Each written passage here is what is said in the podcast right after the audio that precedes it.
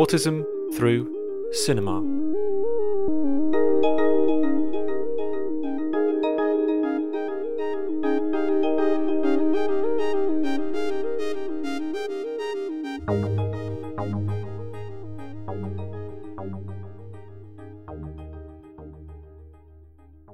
Welcome to the Autism Through Cinema podcast, investigating autistic presence and expression on screen.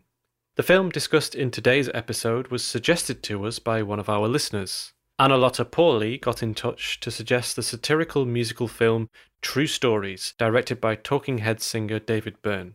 Analotta also shared an article with us written by Luis Atilio Franco, which considers this film as Byrne's search for autistic connection. There's a link to the article in the show notes. Huge thanks to Analotta for bringing this film to our attention. As you'll hear, Alex, Janet, and Ethan had a great time discussing it. We would also encourage more of our listeners to get in touch with suggestions for films we should cover. Just send us an email on cinemautism at gmail.com with a brief overview of the film you've chosen and why it resonates as an exploration of the autistic way of being. In the meantime, we hope you enjoy our discussion of true stories. Same as it ever was.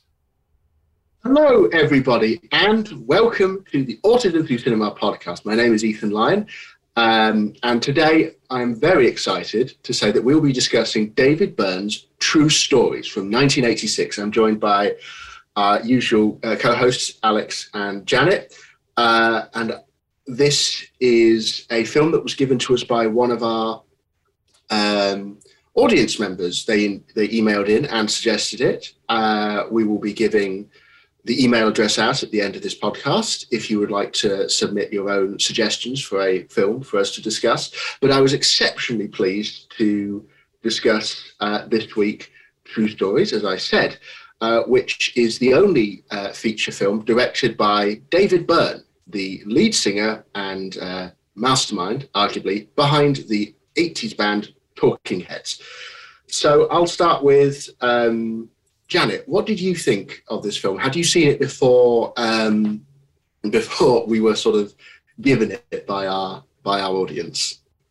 Uh, no, I hadn't seen this. Although I am a uh, a, a, fan of David Byrne and Talking Heads. I um, am old enough to have been a student in the eighties, and uh, David Byrne and Talking Heads were very influential for me, and stylistically and in terms of music and so forth. So I think it was a really interesting opportunity to look back at at the band as well as as this film and its take on America. Um, I thought that it would have a kind of postmodern inflection from that era, which in, indeed it does. But I think there's something else. It's it's much more ambiguous um, around narratives of optimism and kind of warmth as well as as well as cynicism and an irony. Those are my thoughts at the beginning. Those are very very interesting subjects that i also had thoughts on and we're going to get into that in a little bit. So uh, but uh, i'll turn to alex now. Was this your first time with true stories and were you a talking heads fan beforehand? Yeah i, I mean i am a talking heads fan and anybody who isn't should be ashamed of themselves.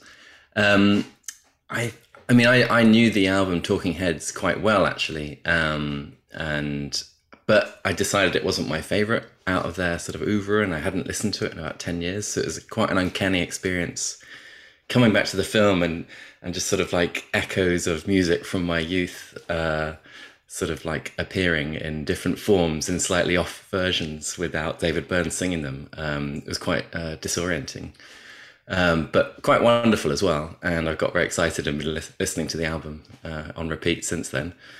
Um, yeah, but in terms of the film, I, I wasn't really aware of. Uh, well, I knew it existed. Uh, for some reason, I didn't think it would appeal to me um, when I was first aware of it. I think it's because I didn't like the album as much as the others. Um, so I never tracked it down, but I'm really glad I had the chance to really give it some time. Um, yeah. Wonderful. That's wonderful. Um, as for me, uh, I have known about the Talking Heads for a long time, thanks to my parents, who are both massive fans, particularly my dad. This film had occasionally appeared on my radar in terms of friends who are also on the spectrum recommending it to me in terms of a film which they felt was of an autistic aesthetic. And that's a subject which I think we're going to delve into quite a lot today. I certainly have a great deal of thought on the subject. Um, yeah, this was a uh, for those for those out there in listener land. Uh, you can't see, but I have a huge smile on my face because uh, this film, while in places a little cheesy for me, has so much joy and pleasure to it. And the process of coming up with some ideas about what to talk about was so enjoyable that uh, I just can't stop smiling. Um, and to be fair, I think Talking Heads in general does that to me. But first, what is True Stories? I think we should probably give that as a basis. Well, True Stories is a very loose narrative. Uh, hosted, if you wish, by David Byrne, who is also the writer and director, about a fictional town in Texas called Virgil, which is celebrating its 150th anniversary. There is a specific name for the 150th anniversary, but I will be honest, I can't say it properly. So if you want to, just listen to David Byrne saying it in his lovely, lovely voice. He travels into the town and interacts with a number of different uh, members of the community. Lewis, played by John Goodman, a permanent bachelor looking for love, um, a the uh, the head of Varicorp, a electronics uh, microchip company, played by Spalding Gray, and his wife, and uh, a host of other unusual characters, including a woman who cannot tell the truth and a woman who cannot get out of bed. Uh, and that is basically the narrative. It's an extremely loose form of a narrative. And I was wondering uh, if you guys had any thoughts on uh, do you feel that that sort of meandering narrative uh, was in itself quite autistic? It seems to be in places very diversionary. It seems to go off on tangents of its own accord. And um, I certainly felt so, but I was wondering what you guys thought. Okay, so I think I thought of that topic in particular, not necessarily linked to autism. Um, I mean, there's there's something I want to get out the way, which is that there's lots of sort of speculation about David Byrne's possible uh, neurodivergence, specifically autistic. Um, but he's never confirmed that. No one really knows for sure. It's not something I think he's very interested in talking to, talking about. Uh, certainly, I couldn't find any reports apart from lots of people speculating about it. But um, in terms of the structure of the film, what was striking me, um, oh, so I think we, yeah, sorry, um, to go back a step, maybe we should, maybe we should decide amongst ourselves: do we, do we uh, avoid talking about, you know, diagnosing someone we've not met, or do we um, acknowledge that there's a sort of popular groundswell of people who think this is a reasonable way to interpret uh, David Byrne's sort of identity? What, what should we do with that in this discussion?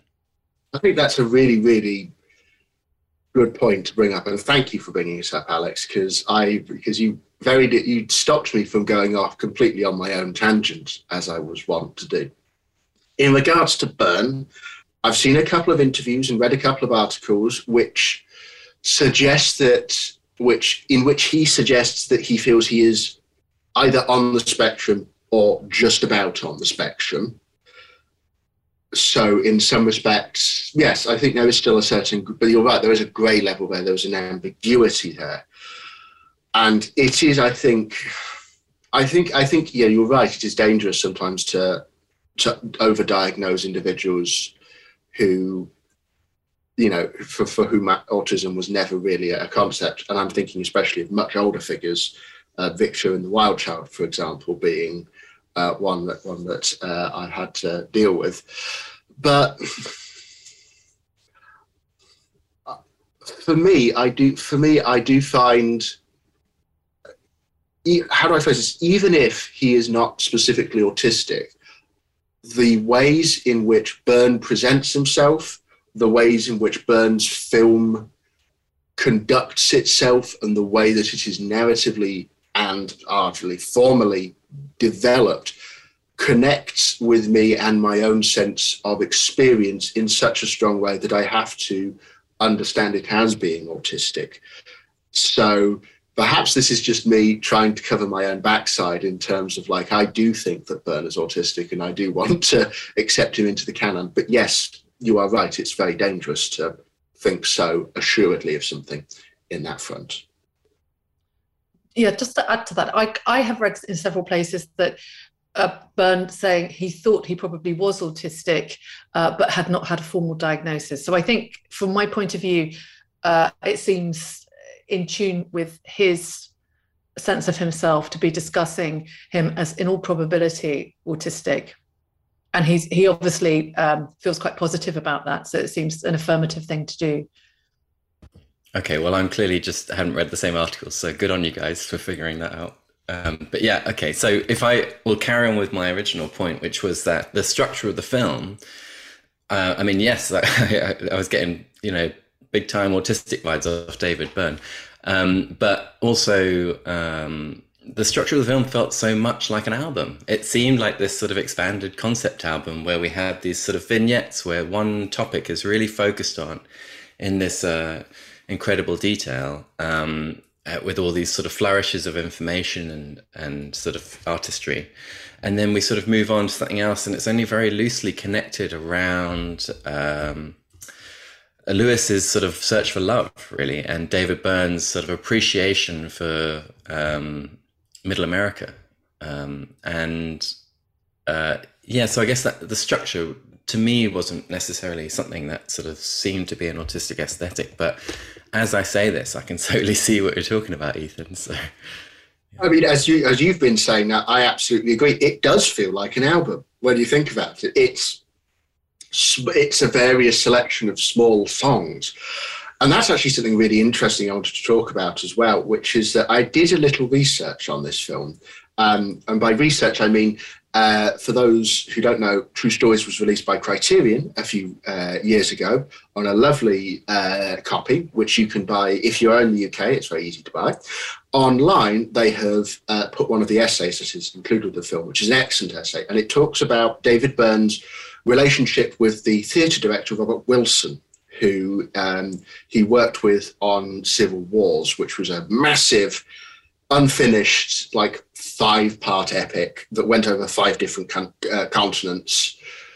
Um, but it included these things called knee plays, which, uh, if you are a fan of Philip Glass, you will know from Einstein on the Beach, uh, which I'll get to in a second because this is relevant. But the, the, the it explains this this article explains how the concept of the knee play, these moments that are outside of the narrative, that are just uh, moments of expression, if you wish, moments of like sort of songs almost in a, in a way, like songs on an album, sort of interact with this sort of wider narrative. So, one that they include is the um, there's a wonderful one for me, which is an after Spalding Gray's like speech about uh, the the new system of work. We just we cut to a guy in an office window dancing, and it's just sort of this beautiful moment of self expression, and and there's I think there's something I think there is something very interesting about that there, which is these these moments of remove, which from the narrative, which are these. Um, how do I put it? Uh, I suppose in some respects they have an autistic element to them because they are just sort of letting free, if you wish, the sort of the the sort of an expression of sort of self away from a sort of a wider society, sort of enjoying the simple moment as it is, without wanting to sound overly gauche. Um, but yeah, there is something about sort of that tension between a very constrained narrative and then these moments that just want to shoot off everywhere, like uh, Byrne's wonderful opening uh, opening speech about what Virgil is and what Texas is, and all the different beautiful elements that come from that. Yeah, I, I was also thinking about the way in which the character of Byrne, he seems to play himself, although it's it's a very deadpan version of himself. Um, he, he acts as our host and our narrator. And that i think is, is an important framing device in the film in that we see everything via him. It's not exactly through his perception but he sort of angles our perception of the place of the people of the buildings of the landscape and so forth. And i think that, that that's quite a significant part of the construction of the of, of the film, and it reminded me a little bit of um, a discussion about the Netflix series Community that we had and the character of Abed, um, and the way in which there's a similar sort of postmodern reflexivity to Abed's version of, of, of, the world. He looks to camera as David Byrne looks to camera. Um, he's recognizing that people are watching. He's recognizing he's in an artificial construct. Um, and with that knowledge, we are with him. We're drawn into his world as someone who is, you know, part of this artifice, but also addressing us.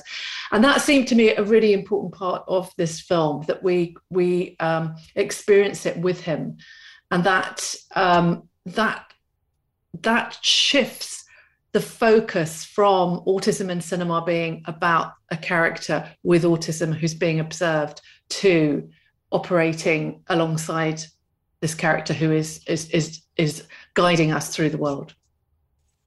That's something I, that's something which had come to mind a lot actually is uh, one phrase in particular which you mentioned, which is not about a character, it's about being led through, effectively it's about being led through the world, if you wish, through the eyes of an autistic individual.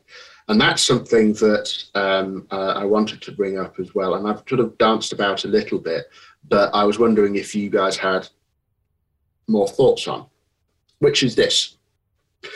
We've talked about um, we've talked about art behind the scenes about trying to talk a little bit more about the idea of an autistic aesthetic and defining it in relation to what makes a film. A lot of the options and ideas that we've had currently, um, uh, Hollis Frampton, for example, comes to mind quite strongly. They've often been experimental films and experimental works that are outside of a narrative and commercial mainstream. By which I mean these are made by creators who are possibly autistic. Uh, Lynch being another example, another another David, uh, if you will. Um, so my question, I suppose, is uh, is asking: Can a autistic creator, can an autistic mind function within a mainstream cinematic construct like the narrative cinema? Or is it fundamentally, to really badly paraphrase Audre Lorde, will the master's tools never really break down the house? Because there is also something there about the way in which narratives are formed are, um, how do I phrase it? They are formed in a neurotypical manner, one might say. They are formed in a very specific manner, which seems to function best for neurotypical individuals. So, in what way does Byrne's work challenge that? In what ways does Byrne's work prove that I am absolutely barking up the wrong tree? I'd be interested to hear your thoughts. I mean, if this is uh, a romance film, which it sort of very, very sort of softly suggested is, uh, with John Goodman's character, uh, Lewis, you know, um, it doesn't follow the sort of um, normative structures of a romantic comedy uh, where the sort of the couple cross paths and then they bond and then they fall apart they break some sort of intimacy and then suddenly they're reunited. Like that formula is just everywhere in every sort of romance that you can see on film. Um, and this is much more linear where he's sets himself a task uh, and he's fully committed to that task and does everything he possibly can to figure out how to resolve it. And in the last sort of moments of the film, um, uh, he he well the woman uh, of his dreams who he marries uh, uh, has basically received the messages he's sent out into the world, and it's and it, there's something sort of linear about it and problem solving in a way that doesn't sort of engage with uh, the dance, let's say, of the romantic comedy structure. Um, so that's a very different way of approaching a, a narrative about romance, um, which perhaps is non neurotypical. I think it's very interesting. This character, um, let's see, on Wikipedia, she's referred to as the lazy woman. Uh, yeah, uh, Swoosie Kurtz. Essentially, she is bedbound uh, voluntarily because she's got so much money she doesn't need to get out of bed. That's the sort of conceit of her character. Um, but there's something also, you know, incredibly uh, neuro- neurodivergent about the idea of uh, feeling so strongly uh, against um, the sort of norm of going up and getting up and going about your world in in a sort of uh, what we consider the day to day activities. Um, yeah, so I mean, in terms of aesthetics, I don't know. I'm thinking more really of of narratives, but um, yeah, I think it's everything that is similar to other structures in films is given this very strong twist. Um, so I, certainly, that's something's happening here. I couldn't necessarily sum it up though. I think that's a pretty interesting way of thinking about narrative structure and autism together in this book. I hadn't really put those things together you were talking about, Alex, but um, the, this narrative, you're right, the narrative of love does allow the film to stage the question of communication. And the, the main character, Lewis, um, played by John Goodman, as you say, is sending messages out into the world. And of course that that is that does structure the film. He's look he's looking for love. And he does that via tv adverts. He does it through um, going to someone's house and meeting them because of, of, of that um, exposure. And then finally he performs. And this performance uh, is the thing that is successful. So it's televised someone the woman in bed sees him and then we see them being married in the in the final play out. Um, so it's the, that whole structure of, of looking for love, which is, is the kind of classic rom com, um, is is set up as a quest through this particular character and and his communicative capacity and preferences. So I think that I think that is incredibly interesting. I also found it really perplexing that he, the song that this character sings about love is that everyone is looking for love, not freedom and justice. And I, I couldn't work out what that meant, um, and I couldn't work out whether that was that, whether that was a really ironic take on the way in which love is this huge cliche in American culture that kind of clouds everyone's vision of inequality um, and political matters and, and how ridiculous is this, or whether it is actually kind of something that is just telling it like it is, you know, that people might discuss these things like freedom and justice, but actually what gets them out of bed in the morning um, is, is, the, is the matter of love. So I, I wonder what you thought of that. I also found that that, that particular song and that those particular lyrics were very strange, and uh, uh, because because they go against what I think most people would see as the the the the not the, the paradigms of what human existence is, what people always are looking for. Especially, I think today, I think people more than ever are looking for some form of freedom slash and justice rather than love. And but I think that that's part of this film's one of the film's if not charms, and one of the film's beguilingly unusual elements to it, which are either a remnant of a particular time period, which Byrne is either celebrating or criticizing, but also of a, uh, uh, possibly, as you were saying, it is possibly just a telling it like it is sort of thing of that bluntness of, yeah, no, it's it's not really this or this, it's just this. It's just this, which which sounds a lot like conversations I've had where it's like, well, what do you mean it's not X and Y? It's just Z. Um, but that does actually bring us on to something that um, we brief, I think uh, Janet mentioned earlier, which is sort of uh, um, sort of the ambiguities around it, and the ambiguities I think around technology and the commercial consumerist age which True Stories has a very unusual take to, in as much as it does not seem to follow the normal route of uh, explicitly criticizing uh, um, for independent films capitalism or consumerist culture, but rather seems to offer a a, a curiously almost uh, a curious celebration of the synthetic, a celebration of the artificial, the the fake, as something that is fundamentally comforting in my mind and something which allows for greater freedom. And that's a that's a theme which comes up a lot in the film is the idea of freedom and independence and individuality. So um, i suppose we'll start with Varicorp itself and sort of the the concepts behind that.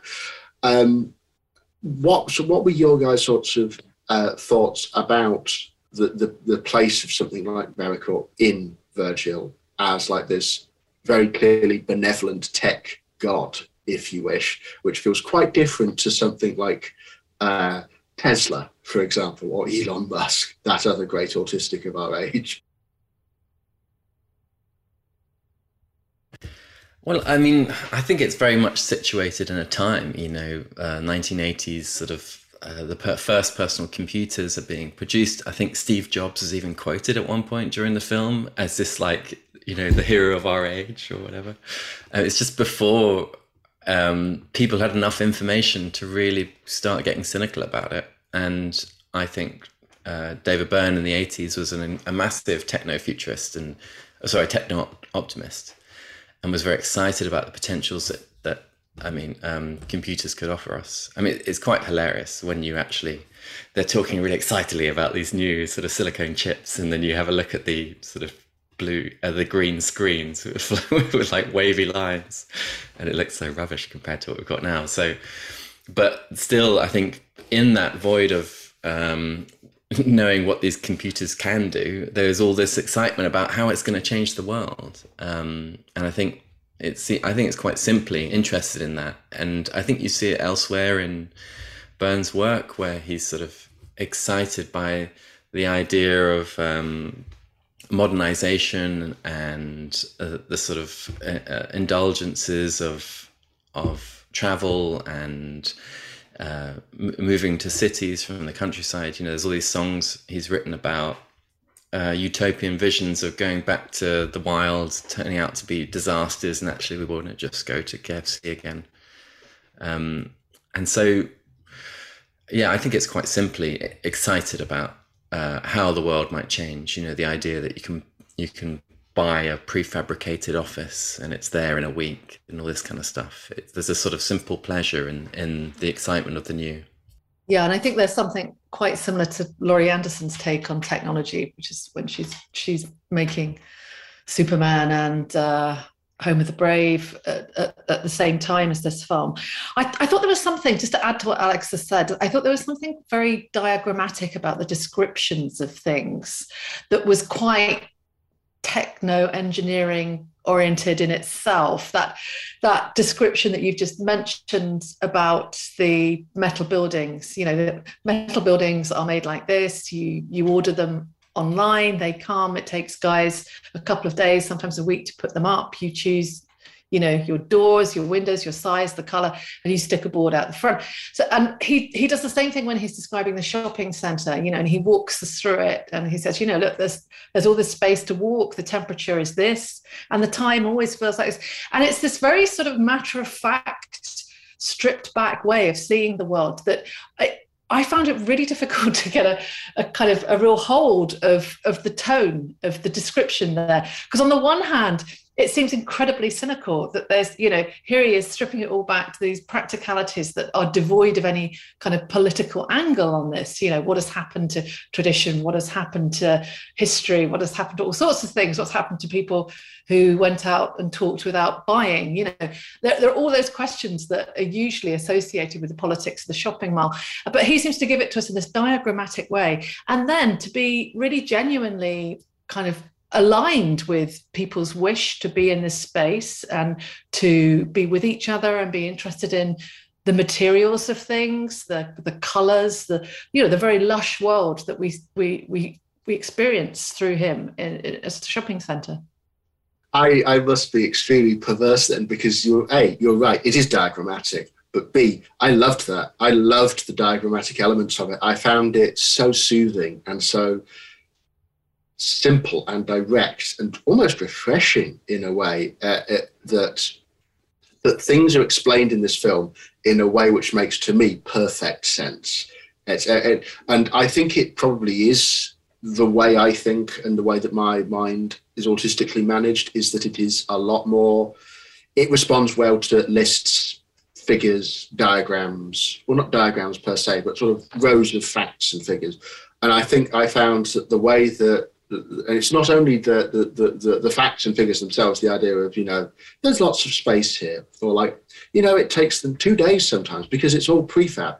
It's the way that as you can probably tell from the way that i'm speaking. It's the way that byrne enunciates himself and enunciates these diagrammatic descriptions that i find extremely soothing and extremely sort of it just makes sense to me in, in a way that i can't really uh, explain because it worked on such a deep level for me. So I find that really, really interesting. Is that I, a lot of people find those moments maybe a bit alienating, maybe a bit confusing, but for me, it's like, yeah, no, this is this is what life should be like. It's like, look, this thing is this. It has this, this, this, and this.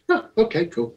It's it's great in that respect. So it just felt very comforting. Yeah, I I agree with you, Ethan. I didn't find it just ironic. I, I find it a, a, really interesting and refreshing take on on the world.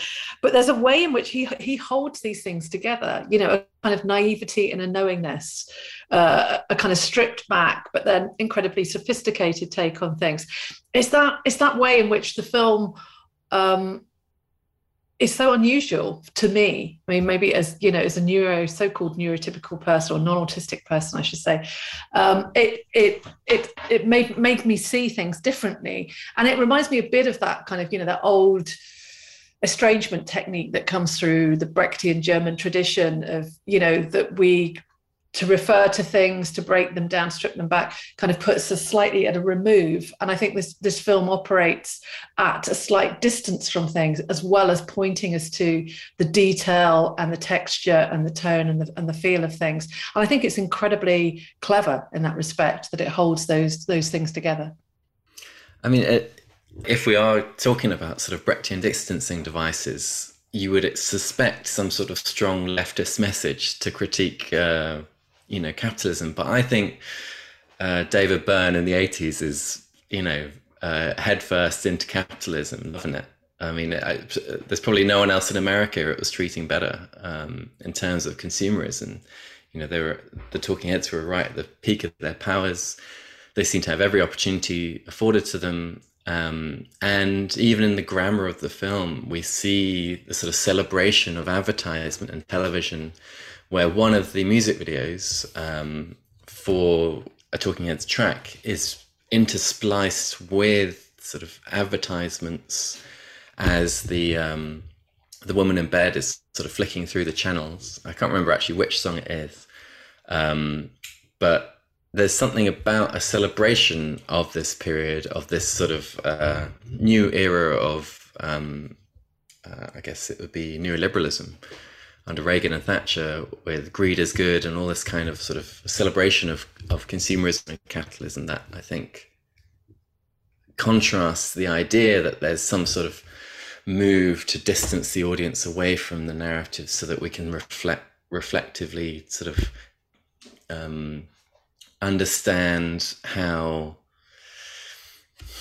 societies are built and how that might cause problems for our own social lives and our own political landscape. I mean, I, I don't see that quite working, but I do agree, Janet, that there is this sort of sort of breaking of the fourth wall and these sort of uh, sort of odd reflexive moments. I just don't think there's a strong politics behind it. I mean, I would also agree with you there. I think the and the, the song I think you're talking about is "Love for Sale," is uh, in the in the music video because I was scrolling through the film last night trying to to get some notes. I do think I think it is it doesn't have a very it doesn't have the clearly pointed political message that we would expect from something that is so sort of it's something that has a Brechtian uh, slant to it. Uh, but something I did want to sort of talk about there, it, it's, it, I think in some respects it's about the performance of capitalism, and I think it's about performance in general, which is something I wanted to sort of uh, move on to in some respects, which is um, a lot of apparently so a lot of the stories that come from the film were found by Byrne in things like um, uh, the National Enquirer, the, you know, the Daily News, all of these sort of like um, very hokey, you know, man gives birth to monster uh, newspapers. And apparently he took a lot of those, cut them up, and then sort of rearranged them all. Uh, that's how the script started. Um, and so I was interested there in the concept of how is this sort of very strange middle America performed, and how and in what way does he focus on the the strange minutiae of American life, and it is the details again in a very autistic way, and how. If you know, if you are aware of this director, how do you feel it relates to someone like Errol Morris, who has again a, a, a repeated fascination with the very strange minutiae of American life? And sorry, Ethan, I, I know Errol Morris as a sort of like documentary docufiction director. I, I, don't.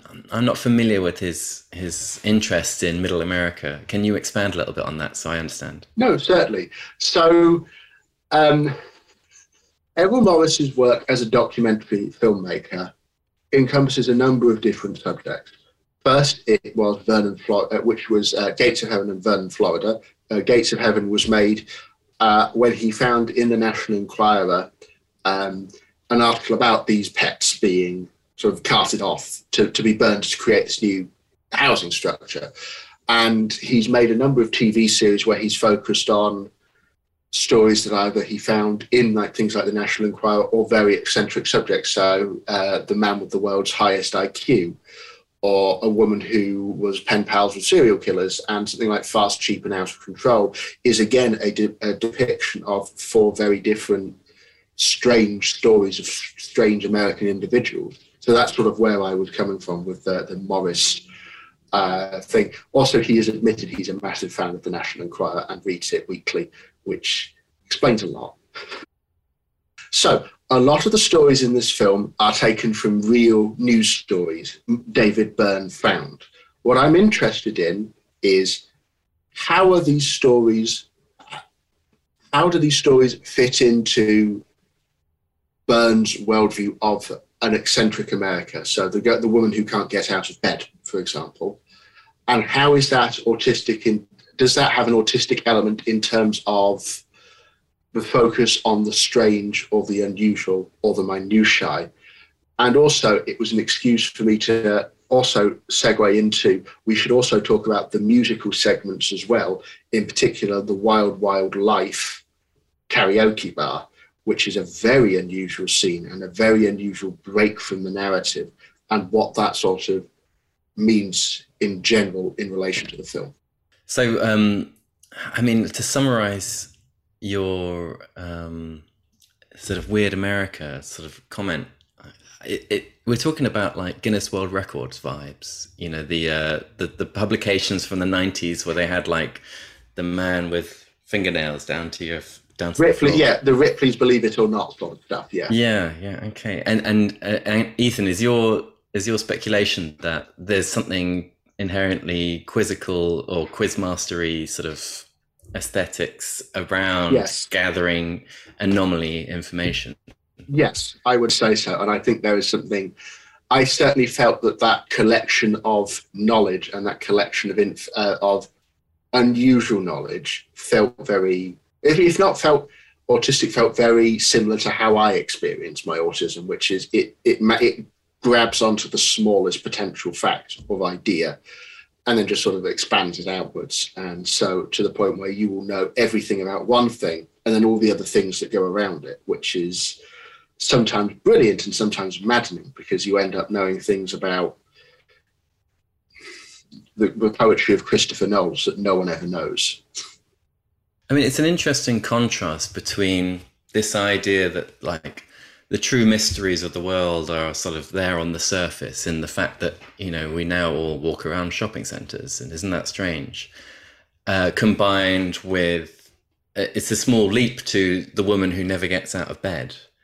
And there's a sort of maybe there's a sort of sense of wonder and strangeness that doesn't doesn't differentiate the mundane which we could associate with neurotypical conventions and the strange in a sort of widely recognized sense in that no one else does this. There's a sort of sense of strangeness about almost everything in this film. And maybe that says something about an autistic gaze, uh, a sort of uh, a, a, slanted view on the world relative to a neurotypical hegemony. I think that adds into I think you're absolutely right, and I think that adds into maybe my favourite film, which I think I've mentioned already, which is the Wild Wild Life scene, which is a spontaneous, almost a spontaneous karaoke. But it's not even karaoke; it's lip syncing karaoke at a at a bar, and they perform Wild Wild Life, which is one of my favourite Talking Heads songs.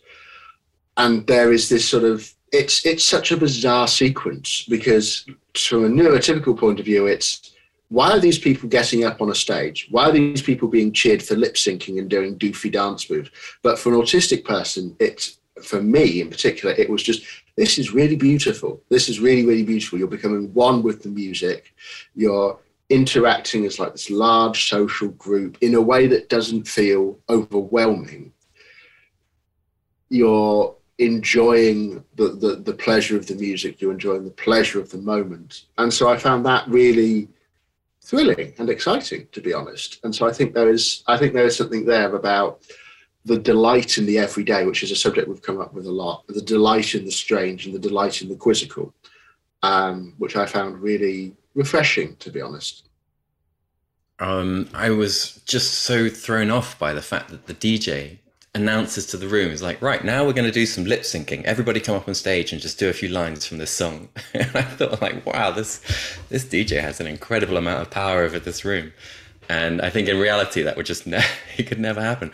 Um, and so what I was thinking about a lot is like, is this just an ineffective musical where the sort of conceits to break into song they try and explain it as well as whereas in a musical it just sort of happens spontaneously. Whereas here there's this the, Byrne is trying to give some explanation but they're utterly unconvincing. And so uh, it has this sort of very odd feeling to it all. Yeah i agree. It's it was also my favorite scene from the film. I i thought it was just electric and i i loved it air karaoke um, it's what a concept.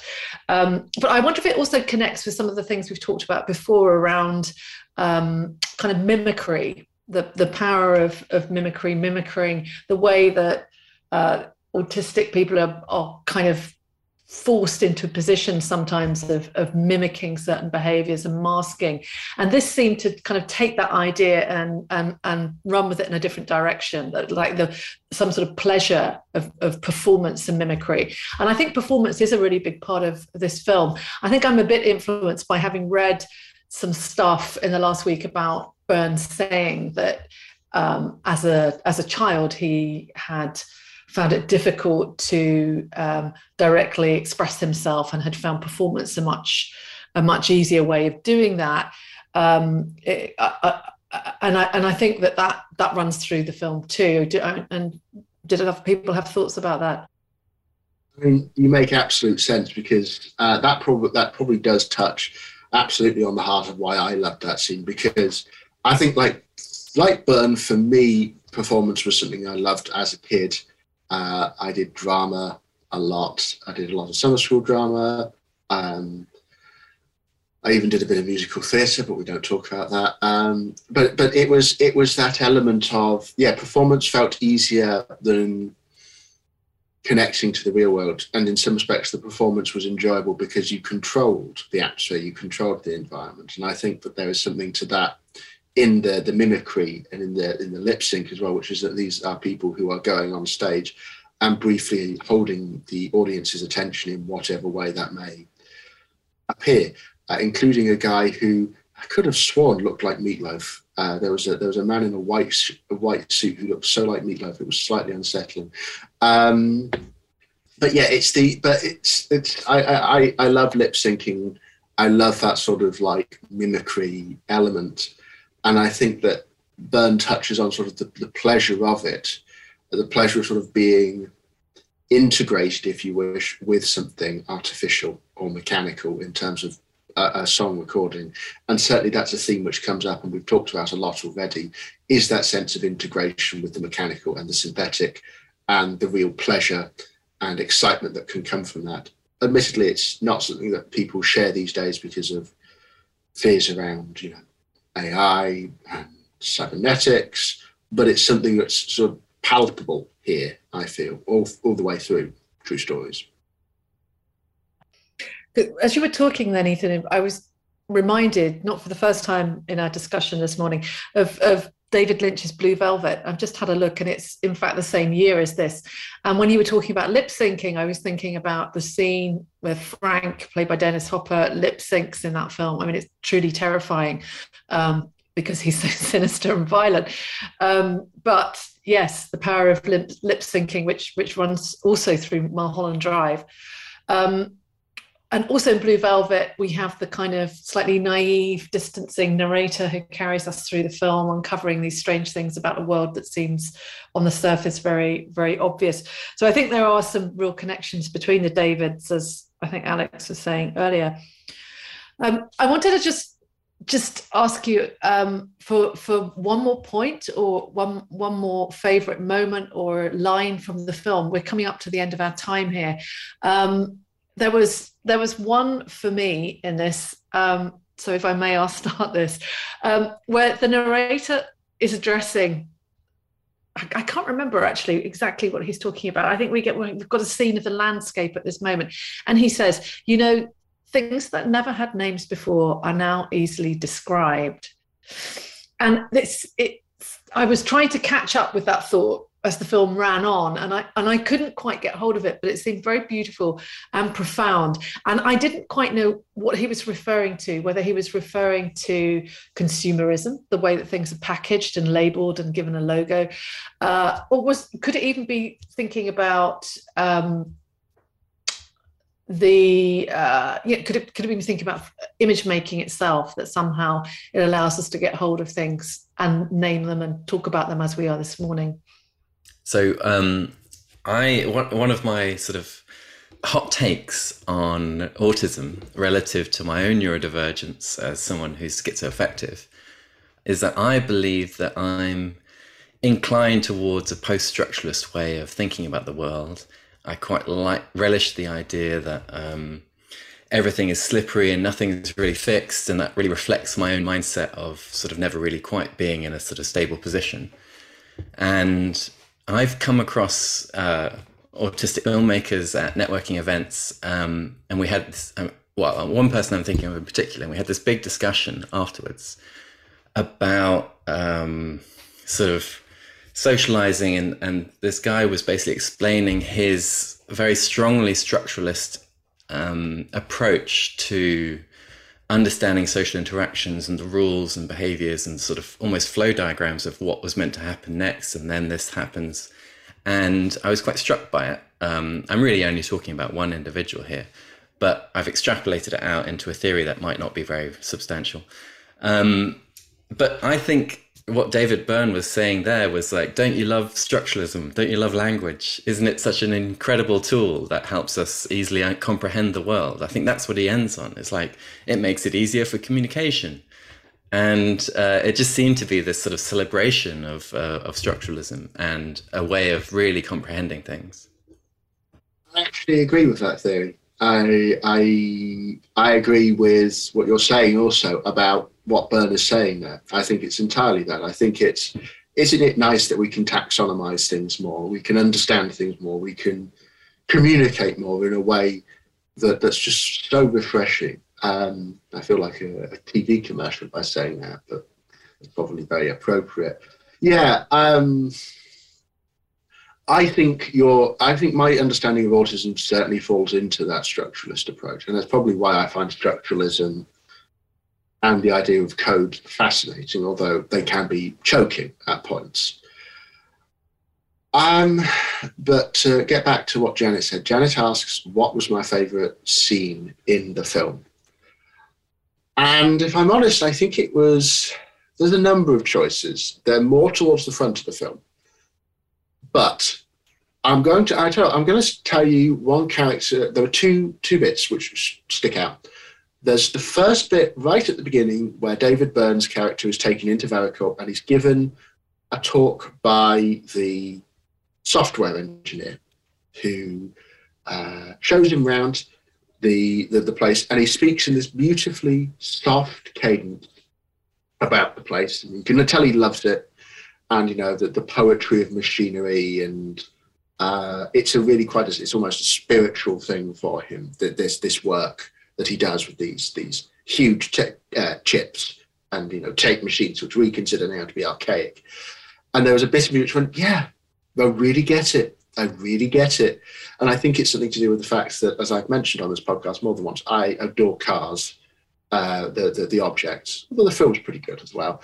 Um, and I find that they have almost a spiritual life to themselves. I find them to be very, almost, almost uh, living beings at points. That so so deeply are they entrenched in my psychology, and I think that there was for me there was a moment of yeah, it's not just me who thinks this. This film also is like yeah, it's cool to think this, and there's also the beautiful fact that it's they're, they're on this sort of um,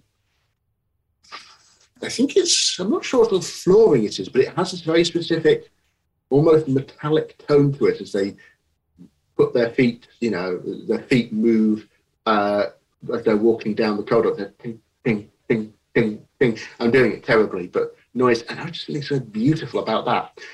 And the second thing I really want to mention, because I, I, I feel like I'll have betrayed myself if I've not, and that's the presence of Spalding Gray as Varicorp's chief engineer.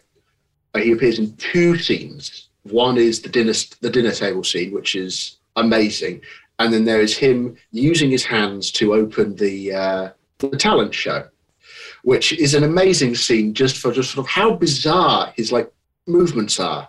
Uh, you can't see me, uh, uh, listener but I'm actually doing a lot of movements now like him. I I love Spalding Gray. I he was a big inspiration to me when I was a teenager. His way of talking about himself, his way of performing himself, his monologues influenced a lot of my early works. Well, one particular big early work of mine. Um, and so seeing him there was a really, really moving moment for me. Um, yeah, it's it's uh, sadly he's no longer with us. He took his own life in 2004, very, very sadly. But he is an artist and a writer and a human being who I really, really love. And so it was really nice to see him. Ethan, you took my favourite scene from me.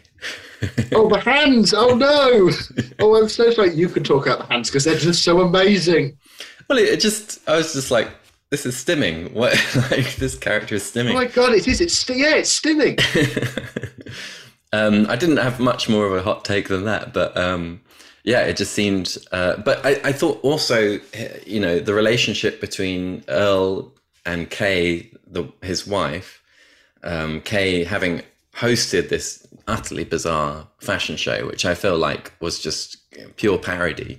Like I think everybody there would have known. I mean, the I mean, fashion shows can be quite ridiculous, um, uh, but it seemed very much like a knowing sort of ridiculousness in this uh, sequence. But um, I think the the dinner scene between Kay and Earl, where you know, a rumor was spread earlier, I think, uh, by John, John Goodman saying, um, you know, they haven't actually spoken to each other in years.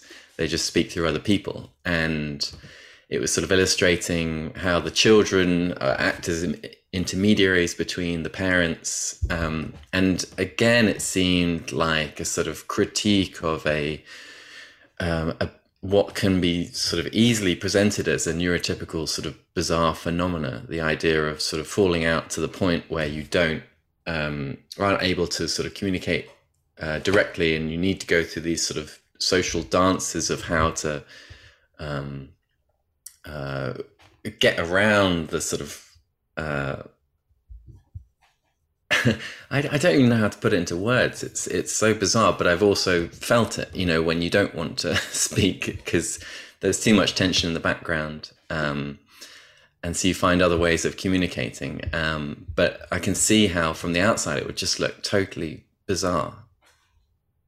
It's it's a bizarre scene, um, them not talking to each other, but and you're right, in, in, in a neurotypical world, it would be about tension, but it never seems like a tense interaction between them. It never seems like a tense moment or that there's any anguish or anger between them. I mean, yeah, he doesn't go to a fashion show, which is probably not good if you're married. Uh, not that I would know, I'm not married. Um, but yeah, it just sort of seems like this is the most appropriate way for them to communicate, and it weirdly works. um, in like the most bizarre way possible. It kind of just worked for them. Um, yeah, I don't really know. well, else. I mean, isn't that interesting? It's the sort of mm. surface appearance of the interaction um, without the sort of uh, non-verbal yeah, subtext uh, included in its presentation. No, that's very true. Actually, I think that's yeah. You, you I think you've really hit the nail on the head there. Oh yeah, I just love that scene. I just love him throwing the lobster. Oh, what a great scene! Oh, Janet, you're going to have to stop us soon. We're running out of time. I was just about to stop you. Actually, that um, that was a really nice description of that scene.